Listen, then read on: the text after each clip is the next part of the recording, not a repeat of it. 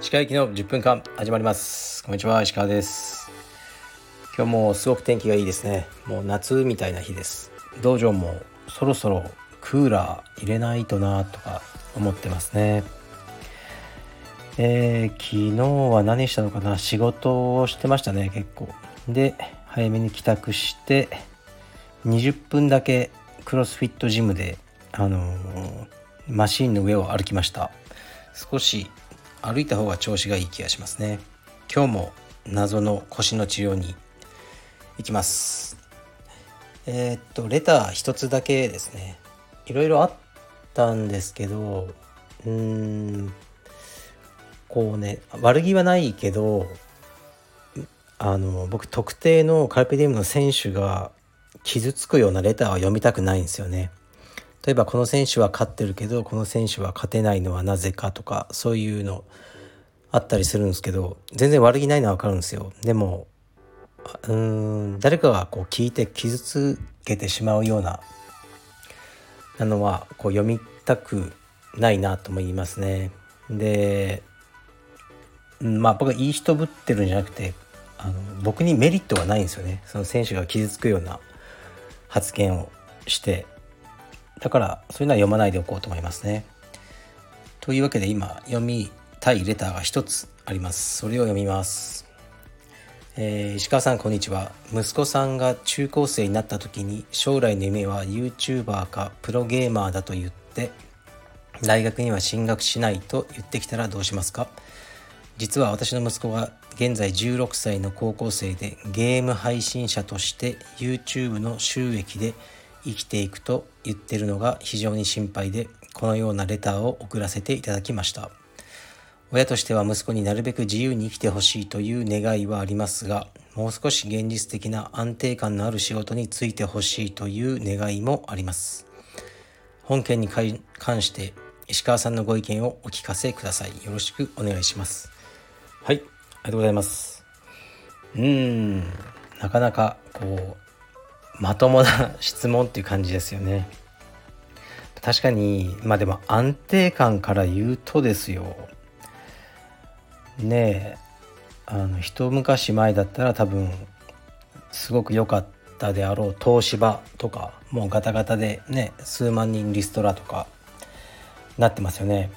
でそうするとね、せっかく安定感あると思って、ね、いわゆるいい大学行っていい企業に入ったのにとかそういうのはいくらでもあると思うのでもう安定した仕事っていう考えもないのではないかなと思いますね。で僕の仕事もすごく不安定ですよねこの柔術なんていう謎の格闘技で道場を出してでそれで生活してるのはすごく不安定であの不安はありますね。たかだか200人か300人の会員さんの会費をあのそれで食べてるというねすごく脆弱なあの気がしますね。でこのゲームのことは僕よく詳しくないんですよ。でどっちかというと個人的にはゲームって全く好きじゃなくて魅力を感じないんですね。でもね市場としてはすごく大きいようですね。で自分の息子も大好きなんですよ。でマインクラフトでしたっけ？それの配信っていうのをよく見ててまさに今日の朝も見てたんですよね。でこれ見るぐらいならゲームやればいいじゃんって言ったんですけどゲーム持ってるんですけど今日彼が言ってたのは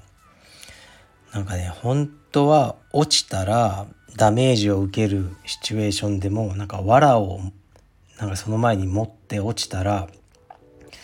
藁のショックでダメージが体にそのゲームですよ来ないっていう裏技を検証しているっていうあのー、動画を配信動画を見てるって言ってましたね。もうわけわかんないこと言ってないでお前バク転でもしてろって言ったんですけどまああのー、人気みたいですね。で一つね例をねあの挙げるとデイビッド・リースっていう人がいるんですねでこの人はもう僕ずっと追いかけてるんですよこういう人好きでとね漫画家だったんですけどそれをやめて20年ぐらい前に鉛筆を削るだけで生きていくっていうふうに宣言したんですね。でえっとね俺はプロの鉛筆削り屋だと100ドルぐらいで送るんですね鉛筆を。そしたら彼が削って完璧に。確かにすごく完璧なんですよその削り方は。本を書いてるぐらいですね一冊。でそれをこうカプセルに入れて芯が折れないようにして彼が署名してこれ私が削ったあの鉛筆です。で送り返してくれるっていうサービスをやってて。でまあ最初はこう何て言うのかこんなことを仕事にしてしてる人がいるっていうので話題になったんですね。で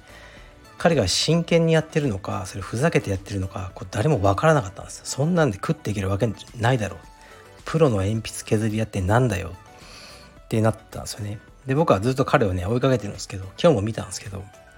で彼は講演会とか最近よくやってるんですけど彼の講演会すごく面白いですよ。まあ全部英語ですけどいかに好きなことで生きていくかってことに終始してるんですね。で彼は収入も全部開示してるんですけど最初ね寄付とかあのその鉛筆のねもちろん削ったお金とかですごいもう貧乏なんですよ。お金ないんですね。でもこれを続けていくと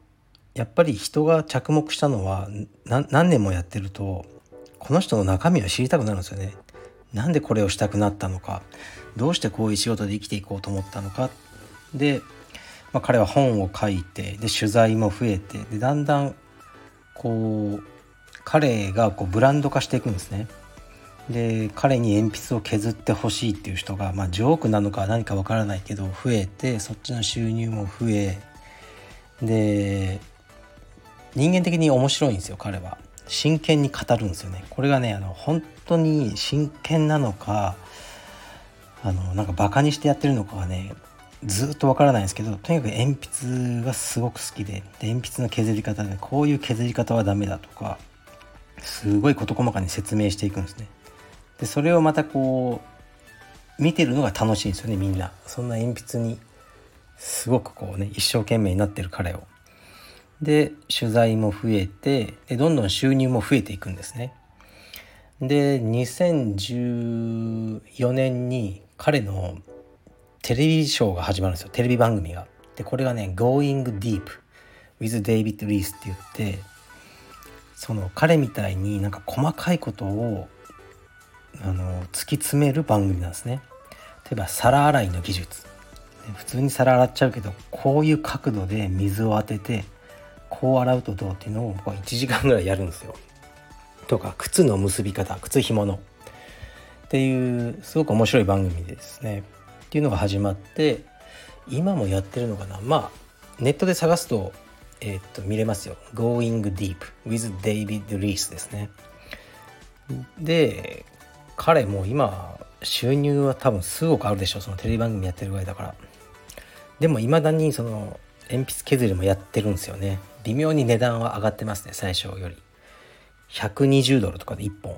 削ってくるんですね。僕も1本送ってみようかなとかやっぱちょっと思っちゃうんですよね。デイビッド・リースの削った鉛筆だったら欲しいなとか話のネタになるじゃないですか。であのまあその一つの例を出したんですけど彼が本当にいい例だと思いますね。まさかこんなものでお金稼げるわけじゃない。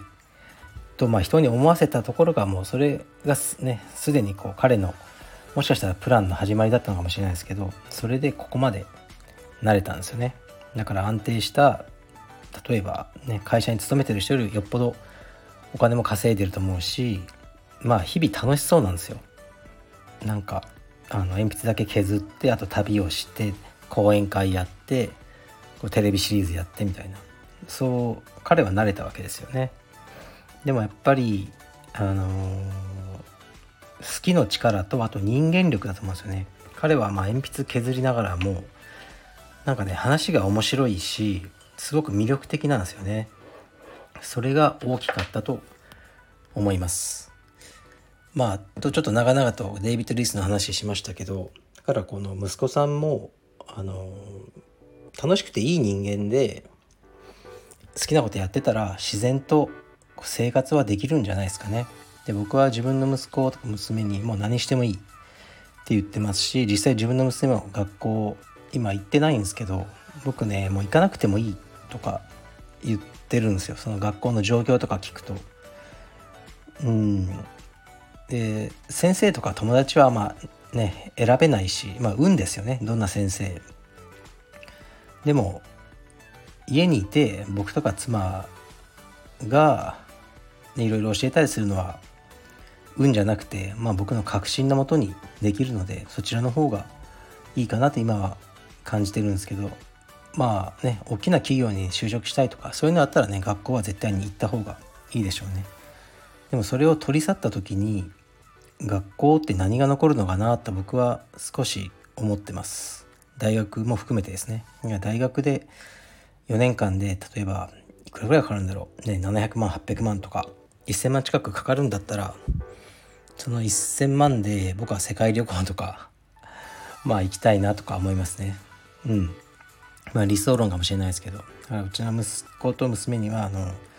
犯罪だけは犯すなと。それはダメだと。それ以外は何何でもやっていい。というふうにあの思ってます。